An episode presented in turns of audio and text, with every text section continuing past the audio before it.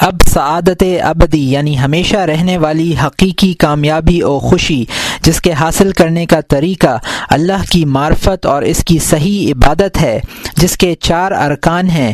ان چار ارکان کا پہلا رکن عبادت ہے، جس کی آٹھویں اصل تلاوت قرآن مجید کے بارے میں ہے، اس کا آغاز کرتے ہیں۔ آٹھویں اصل، تلاوت قرآن مجید۔ اے عزیز، جان لے کہ قرآن شریف پڑھنا سب عبادتوں سے بہتر ہے، خصوصاً نماز میں کھڑے ہو کر۔ حضور نبی اکرم صلی اللہ علیہ وسلم نے فرمایا ہے، میری امت کی عبادتوں میں سب سے افضل تلاوت قرآن ہے۔ اور فرمایا، جس شخص کو حق تعالی نے نعمت قرآن عطا فرمائی ہو اور وہ سمجھے کہ اور کسی کو اس سے بہتر کوئی چیز ملی ہے، تو اس نے اس چیز کی تحقیر کی جس کی خدا تعالی نے تعظیم و توقیر کی۔ اور فرمایا کہ اگر مثلا قرآن کو کسی کھال میں رکھیں تو آگ اس کے قریب بھی نہ جائے گی۔ اور فرمایا کہ قیامت کے دن کوئی فرشتہ اور پیغمبر وغیرہ قرآن سے بڑھ کر حق تعلیٰ کے ہاں شفیع نہیں ہے۔ اور فرمایا کہ حق تعلیٰ ارشاد فرماتا ہے، جس کو تلاوت قرآن دعا مانگنے سے باز رکھے تو شکر گزاروں کے لیے جو بڑا ثواب ہے، میں وہ اسے دوں گا۔ اور فرمایا، دلوں میں لوہے کی طرح زنگ لگتا ہے ہے۔ لوگوں نے عرض کی کہ یا رسول اللہ، وہ چھوٹتا کاہے سے ہے۔ فرمایا، قرآن شریف پڑھنے اور موت کو یاد کرنے سے۔ اور فرمایا، میں دنیا سے جا رہا ہوں اور تم میں دو واعظ و ناسح چھوڑے جاتا ہوں۔ وہ ہمیشہ تمہیں پند و نصیحت کرتے رہیں گے۔ ایک گویا اور دوسرا خاموش ہے۔ گویا یعنی بولنے والا تو قرآن مجید ہے اور موت خاموش ہے۔ ابن مسعود رضی اللہ تعالیٰ عنہ کا قول ہے کہ قرآن مجید پڑھو کہ ہر حرف کے بدلے دس دس نیکیاں بطور ثواب ملتی ہیں۔ میں نہیں کہتا کہ علم علم، الف لام میم ایک حرف ہے، بلکہ الف ایک لام ایک حرف اور میم ایک حرف ہے۔ امام احمد حنبل رحمۃ اللہ علیہ نے فرمایا ہے کہ میں نے حق تعالی کو خواب میں دیکھا۔ عرض کی، یا اللہ، کس چیز کے ذریعے سے تیرے ساتھ تقرب افضل ہے؟ ارشاد ہوا کہ میرے کلام قرآن کے ذریعے سے۔ میں نے عرض کی کہ خواہ مانے سمجھتا ہو، خواہ نہیں، ارشاد ہوا ہاں مانے سمجھے، خواہ نہ سمجھے۔ غافلوں کی تلاوت کا بیان۔ اے عزیز، جان لے کہ جس نے قرآن پڑھا، اس کا بڑا درجہ ہے۔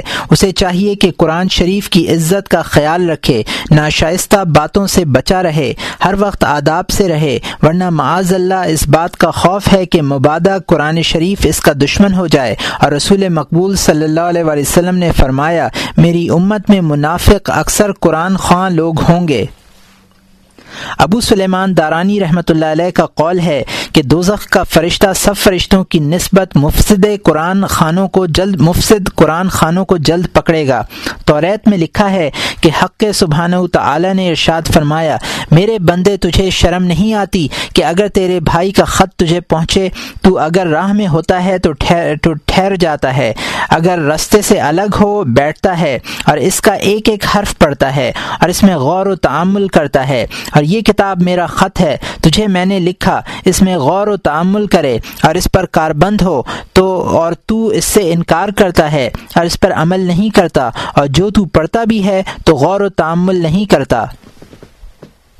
حضرت حسن بصری رحمۃ اللہ علیہ نے فرمایا ہے کہ پچھلے لوگ قرآن شریف کو جانتے تھے کہ حق تعلیٰ کے پاس سے یہ خط آیا ہے۔ رات کو اس میں غور و تعمل کرتے اور دن کو اس پر عمل کرتے تھے۔ تم لوگوں نے اس کا درس اختیار کیا ہے۔ اس کے حروف کے زیر و زبر درست کرتے ہو اور اس پر عمل کرنے میں سستی کرتے ہو۔ الغرض قرآن شریف سے مقصود اصلی فقط پڑھنا نہیں، بلکہ اس پر عمل کرنا ہے۔ پڑھنا یاد رکھنے کے لیے ہے اور یاد رکھنا عمل کرنے کے لیے۔ جو لوگ پڑھتے ہیں اور عمل نہیں کرتے، ان کی مثال ایسی ہے جیسے کسی غلام کے پاس اس کے مالک کا خط آئے اور اس اس میں غلام کی اور اس میں اس غلام کی نسبت احکام لکھے ہوں اور وہ غلام بیٹھے اور اس اور اس خط کو خوش آوازی سے پڑھے، اس کے حروف خوب درست ادا کرے اور ان احکام میں جو اس میں لکھے ہیں کچھ بجا نہ لائے۔ تو بلا شبہ وہ غلام عقوبت و سزا کا مستحق ہے۔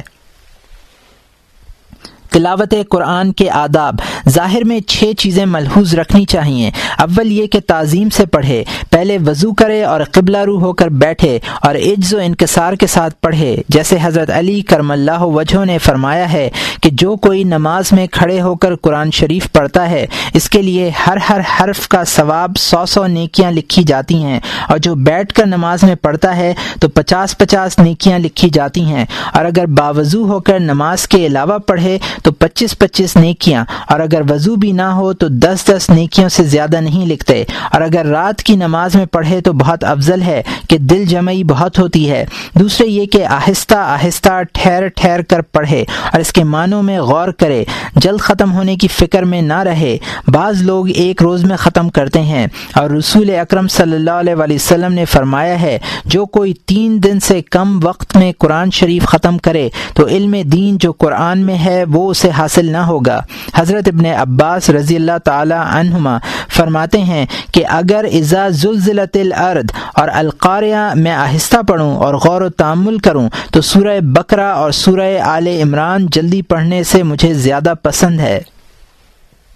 ام المومنین حضرت عائشہ رضی اللہ تعالی عنہ نے کسی کو جلدی جلدی قرآن شریف پڑھتے سنا تو فرمایا کہ یہ شخص نہ قرآن پڑھتا ہے، نہ خاموش ہے۔ اگر اجمی ہو کہ قرآن شریف کے معنی نہیں جانتا تو بھی قرآن شریف کی عظمت کے لیے آہستہ اور ٹھہر کے پڑھنا افضل ہے۔ تیسرے یہ کہ روئے کیوں؟ کیونکہ حضور صلی اللہ علیہ وسلم نے فرمایا ہے کہ قرآن پڑھو اور رو۔ اگر رونا نہ آئے تو تکلف کے ساتھ قصدن رونا لاؤ۔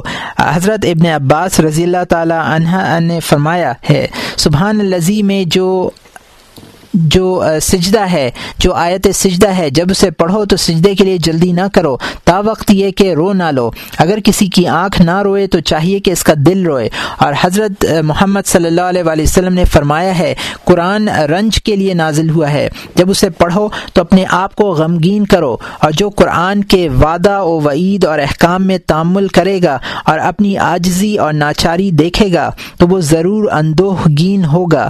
بشرط یہ کہ اس پر غفلت نہ غالب ہو۔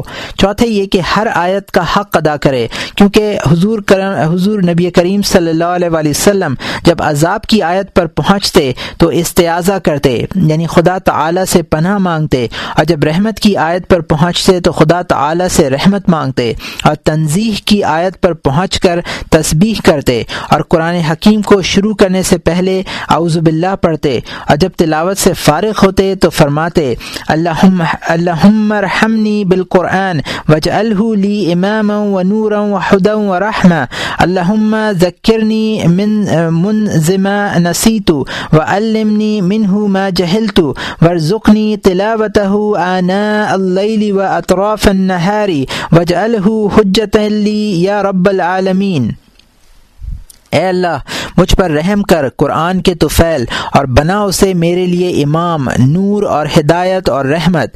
اے اللہ، یاد والا، مجھے جو میں اس سے بھول گیا۔ اے اللہ، یاد دلا مجھے جو میں اس سے بھول گیا اور لکھا مجھے اس سے جس سے میں جاہل ہوں۔ اور توفیق دے تو مجھے اس کی تلاوت کی۔ رات کی گھڑیوں میں اور دن کے کناروں میں۔ اور بنا تو اسے حجت میرے لیے، اے رب العالمین۔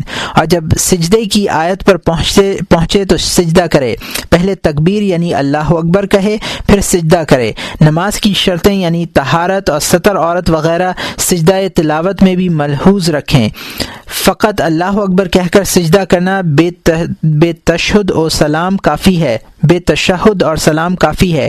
پانچواں یہ کہ ریا کا شبہ و اندیشہ ہو یا کسی کی نماز میں خلل پڑتا ہو تو آہستہ پڑھے، کیونکہ حدیث شریف میں وارد ہے کہ چپ کے قرآن پڑھنے پڑھنے کو، چلا کر پڑھنے پر ایسی فضیلت ہے جیسے چھپا کر صدقہ دینے کو، اعلانیہ دینے پر۔ اگر ریا اور دوسرے کی نماز میں فطور پڑھنے کا اندیشہ نہ ہو تو بہتر یہ ہے کہ بلند آواز سے پڑھے تاکہ اور لوگ بھی سنیں اور انہیں بھی واقفیت حاصل ہو، ہمت جمع ہو، شوق شوق بڑھے، نیند بھاگ جائے اور سونے والے جاگ پڑیں۔ اگر یہ سب نیتیں جمع ہوں تو ہر ہر نیت پر ثواب پائے گا۔ اور اگر دیکھ کر پڑھنا بہتر ہے کہ آنکھ کو بھی کام میں لگایا۔ لوگوں نے کہا ہے کہ ایک قرآن شریف دیکھ کر ختم کرنا سات ختموں کے برابر ہے۔ علماء مصر میں سے ایک عالم حضرت امام شافی رحمۃ اللہ علیہ کے پاس گئے۔ دیکھا کہ سجدے میں پڑے ہیں اور قرآن شریف سامنے رکھا ہے۔ فرمایا، فقہ نے تمہیں قرآن شریف سے باز رکھا۔ جب میں عشاء کی نماز پڑھتا ہوں تو قرآن مجید کی تلاوت کرتا ہوں اور صبح تک بیدار رہتا ہوں۔ جناب رسالت معاب صلی اللہ علیہ وآلہ وسلم حضرت ابو بکر صدیق رضی اللہ تعالی عنہ کی طرف تشریف لے گئے۔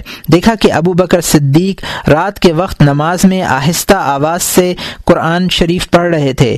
حضور صلی اللہ علیہ وآلہ وسلم نے فرمایا، آہستہ آہستہ کیوں پڑھتے ہو؟ عرض کی اس وجہ سے کہ جس کے حضور میں مناجات کر رہا ہوں، وہ سنتا ہے۔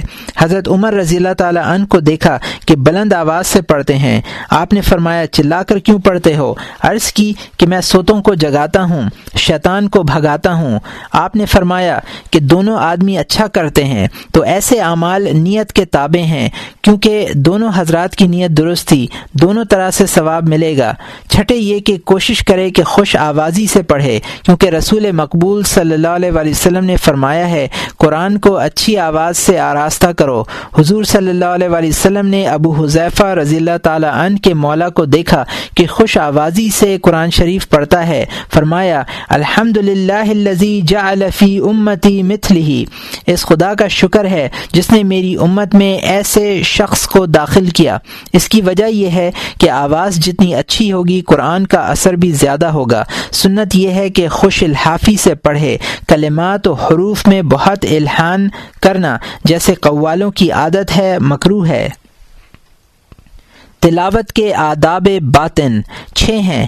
اول یہ کہ کلام کی عظمت پہچانے، حق سبحانہ تعالی کا کلام جانے اور یقین کرے کہ یہ کلام قدیم اور حق تعالی کی صفت ہے، اس کی ذات سے قائم ہے اور زبان پر جاری ہوتا ہے۔ یہ حروف ہیں اور جیسے زبان سے آگ کہنا آسان ہے، ہر ایک کہہ سکتا ہے، لیکن اصل آگ کی طاقت نہیں۔ اسی طرح ان حروف کے معنی کی اصل حقیقت اگر ظاہر ہو جائے تو ساتوں زمین اور ساتوں آسمان کو اس کی تجلی کی تاب و طاقت نہ ہو۔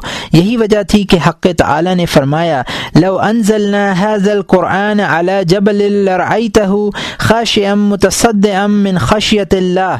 اگر اتارتے ہم اس قرآن کو پہاڑ پر، تو بے شک دیکھتے تم، اے محمد صلی اللہ علیہ وآلہ وسلم، پہاڑ کو ڈرنے اور ٹکڑے ٹکڑے ہونے والا خدا کے خوف سے۔ لیکن قرآن کی عظمت اور جمال کو حروف کے لباس میں پوشیدہ کیا ہے تاکہ زبان اور دلوں کو اس کی طاقت ہو۔ لباس حروف کے سوا بندوں کی طرف اس عظمت و جمال کو پہچاننے، پہنچانے کی اور کوئی صورت نہ تھی۔ یہ بات، یہ اس بات کی دلیل ہے کہ حروف کے سوا اور بھی کوئی بڑا کام ہے۔ جس طرح جانوروں کو ہانکنا، ادب سکھانا اور ان سے کام کہنا آدمی کے کلام اور الفاظ سے ممکن نہیں، کیونکہ انہیں انسانی باتیں سمجھنے کی طاقت نہیں۔ نہیں۔ ضرورتاً چوپایوں کی آواز سے ملتی ہوئی آواز مقرر کی کہ جانوروں کو اس آواز سے جتائیں اور یہ اس آواز کو سن کر کام کریں۔ لیکن اس کام کی حکمت اور رعایت جانور نہیں جانتے، کیونکہ بیل کو جو آواز دیتے ہیں تو وہ زمین کو نرم کرتا ہے۔ لیکن زمین نرم کرنے کی حکمت و مسلحت نہیں جانتا۔ کہ اس سے یہ مقصود ہے کہ مٹی میں ہوا جائے اور دونوں میں پانی ملے تاکہ تینوں جمع ہوں تو یہ مجموعہ مجموعہ بیج کی غذا ہو کر اسے پرورش کرے۔ اکثر آدمیوں کا حصہ قرآن شریف سے بھی آواز اور ظاہری معنوں کے سوا اور کچھ نہیں۔ یہاں تک کہ بعض آدمی قرآن مجید کو فقط حروف اور آواز ہی سمجھے۔ یہ سمجھنا نہایت ضعیف بات اور خراب دل ہے اور یہ ایسے ہیں جیسے کوئی یہ سمجھے کہ آتش کی حقیقت فقط الف تے اور شین ہے۔ یہ نہ سمجھے کہ آتش اگر کاغذ کو چھپائے تو جلا دے، اور اگر کاغذ اس کتاب لا سکتا ہے اور کاغذ اس کتاب نہیں لا سکتا۔ لیکن یہ حروف ہمیشہ کاغذ میں لکھے رہتے ہیں، مگر کچھ اثر نہیں کرتے۔ اور جس طرح ہر بدن کے لیے روح ہے اور وہ بدن اس کے ذریعے سے باقی رہتا ہے، حروف کے معنی بھی روح کی مانند ہیں۔ اور حروف ڈھانچے میں اور ڈھانچے کو روح کی بدولت، عظمت و عزت ہوتی ہے۔ اور حروف کو معانی کے سبب سے شرف ہے۔ اس کتاب میں اس کی پوری تحقیق بیان کرنا ممکن نہیں۔ دوسرا ادب یہ ہے کہ حق تعالی کی عظمت بجا لائے کہ یہ اس کا کلام ہے۔ قرآن شریف کرنے پڑھنے سے پہلے دل میں دل میں اللہ تعالیٰ کو حاضر کرے اور سمجھے کہ کس کا کلام پڑھ رہا ہے اور کتنے بڑے کام کے لیے بیٹھا ہے کہ خدا تعالی خود ارشاد فرماتا ہے، لا یمسہ الا المتحرون نہ چھوئیں گے اسے مگر صرف پاک یعنی تہارت والے لوگ، اور جس طرح ظاہر قرآن کو نہیں چھوتا، مگر پاک ہاتھ سے، اسی طرح حقیقت کلام کو نہیں پاتا، مگر وہ دل جو اخلاق بد کی نجاست سے طاہر و پاکیزہ، اور تعظیم و توقیر کے نور سے منور و آراستہ ہو۔ اسی بنا پر تھا کہ اکرما رضی اللہ تعالی عنہ جب مصحف کھولتے، تو ان پر غشی تاری ہو جاتی، اور فرماتے، ہوا کلام ربی، وہ میرے پرور پروردگار کا کلام ہے۔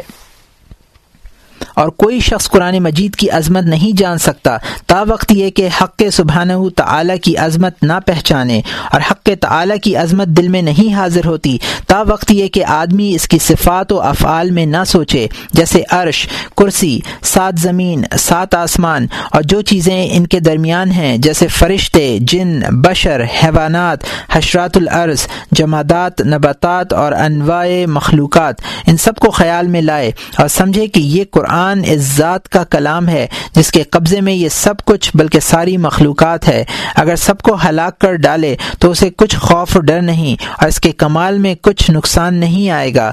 سب کا خالق، حافظ، رازق وہی ہے۔ ان سب باتوں کا خیال کرے تو اس کی عظمت و بزرگی کا کچھ نہ کچھ حصہ آدمی کے دل میں آئے گا۔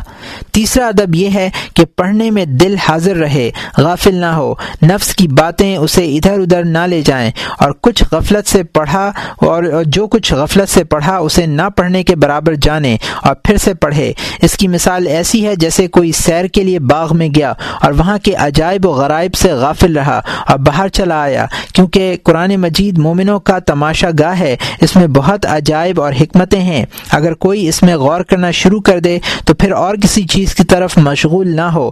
تو جو شخص قرآن شریف کے معنی نہ سمجھے وہ بڑا کم نصیب ہے، لیکن چاہیے کہ اس کی عظمت دل میں رکھے تاکہ خیال اور طرف نہ بٹے۔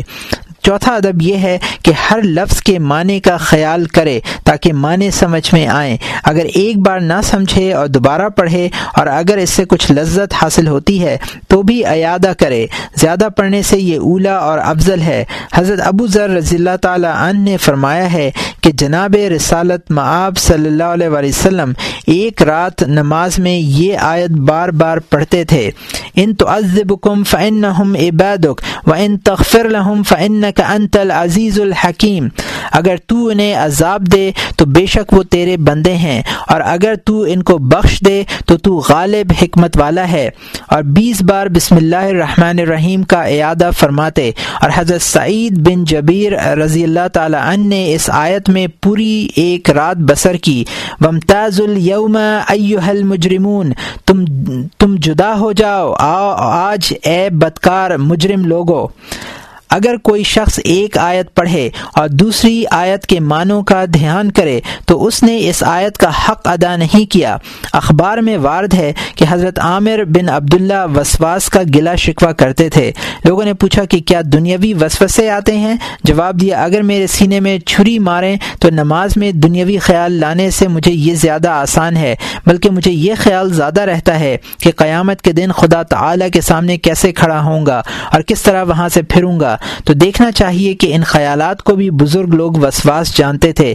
اس بنا پر کہ آدمی جو آیت نماز میں پڑھے، چاہیے کہ اس وقت اس کے معنوں کے سوا اور کچھ خیال نہ کرے۔ جب اور بات کا خیال کیا، اگرچہ وہ دین کی بات ہی ہو، تو بھی وسوسہ ہے۔ بلکہ چاہیے کہ ہر آیت میں اس کے معنوں کے سوا اور کچھ خیال میں نہ لائے۔ جب حق تعالی کی صفات کی آیتیں پڑھے تو صفات کے اسرار میں تعمل اور غور کرے کہ قدوس عزیز جب جبار حکیم وغیرہ کے کیا معنی ہیں؟ اور جب حق تعالی کے افعال کی آیات پڑھے، مثلا خلق السماوات والارض پیدا کیا آسمانوں اور زمین کو، تو عجائب خلق سے خالق کی عظمت کا تصور کرے اور اس کا کمال کمال علم و قدرت ذہن میں لائے۔ حتیٰ کہ یہ کیفیت ہو جائے کہ جس چیز میں دیکھے، خدا ہی کو دیکھے، سب اس کے ساتھ دیکھے اور اسی سے دیکھے۔ جب یہ آیت پڑھے، ان خلق نل انسان من نطفہ بے شک پیدا کیا ہم نے آدمی کو نطفے سے۔ تو نطفے کے عجائبات کا خیال کرے کہ ایک طرح کے قطرۂ پانی سے کیسی کیسی مختلف چیزیں پیدا ہوتی ہیں۔ مثلا گوشت پوست، رگیں، ہڈیاں وغیرہ۔ یوں ہی اعضا جیسے سر، ہاتھ، پاؤں، آنکھ، زبان وغیرہ کیسے پیدا ہوتے ہیں؟ پھر عجیب غریب قوتیں جیسے سما، بصر، حیات وغیرہ کس طرح ظاہر ہوتی ہیں؟ اور قرآن مجید کے سب معنی بیان کرنا مشکل ہے۔ اس قدر بیان سے صرف فکر اور غور پر آگاہ کرنا مقصود ہے۔ تین افراد کو قرآن شریف کے معنی معلوم نہیں ہوتے۔ ایک وہ جو ظاہر تفسیر نہ پڑھتا ہو اور عربی زبان نہ جانتا ہو، دوسرے وہ جو کسی گناہ کبیرہ پر مصر ہو، کسی بدت کا اعتقاد اس کے دل میں جاگزی ہو، اس کا دل گناہ اور بدت کی ظلمت سے تاریخ ہو گیا ہو، تیسرے وہ جس نے علم کلام میں کوئی عقیدہ پڑھا ہو، پھر اس پر اٹکا اور ٹھہرا ہوا ہے، اور اس کے دل میں اس اعتقاد کے خلاف جو کچھ آتا ہے، اس سے نفرت کرتا ہے۔ تو ممکن نہیں کہ ایسا شخص اس ظاہری اعتقاد سے پھرے۔ پانچواں ادب یہ ہے کہ اس کا دل بھی مختلف صفات کی طرف پھرتا رہے۔ جس طرح آیات کے معنی مختلف نظر آتے ہیں۔ مثلاً جب خوف کی آیت پر پہنچے تو دل پر خوف و حراس اور رقت غالب ہوں۔ اور جب رحمت کی آیت پر پہنچے تو فرحت و انبساط دل میں پیدا ہو۔ جب حق تعلیٰ کی صفات صفات سنے تو عین توازو و انکسار بن جائے۔ اور جب کفار کے وہ اقوال سے جو حق سبحانہ و تعلیٰ کی جناب کے لائق نہیں کہتے، جیسے اس کا شریک اور فرزند ہونا، تو آواز ہلکی کرے اور شرم و خجالت سے پڑھے۔ اسی طرح ہر آیت کے معنی ہیں۔ اور جو معنی کا مقتضا ہے، اسی صفت پر ہو جانا چاہیے تاکہ آیت کا حق ادا ہو۔ چھٹا ادب یہ ہے کہ قرآن اس طرح پڑھے گویا حق تعلیٰ سے سنتا ہے اور فرض کرے کہ فی الحال اسی سے سنتا ہے۔ ایک بزرگ کا قول ہے کہ میں قرآن شریف پڑھتا تھا اور کچھ حلاوت نہ پاتا تھا۔ یہاں تک کہ میں نے فرض کر لیا کہ میں رسول مقبول صلی اللہ علیہ وسلم کی زبان فیض ترجمان سے سنتا ہوں۔ پھر آگے پڑھا اور فرض کیا کہ حضرت جبرائیل امین علیہ السلام سے سنتا ہوں اور زیادہ حلاوت پائی۔ پھر آگے پڑھا، اب بڑے مرتبے کو پہنچا۔ اب اس طرح پڑھتا ہوں، گویا بے واسطہ حق کے سبحانہ تعالی سے سنتا ہوں۔ اب وہ لذت پاتا ہوں کہ ہرگز نہ پائی تھی۔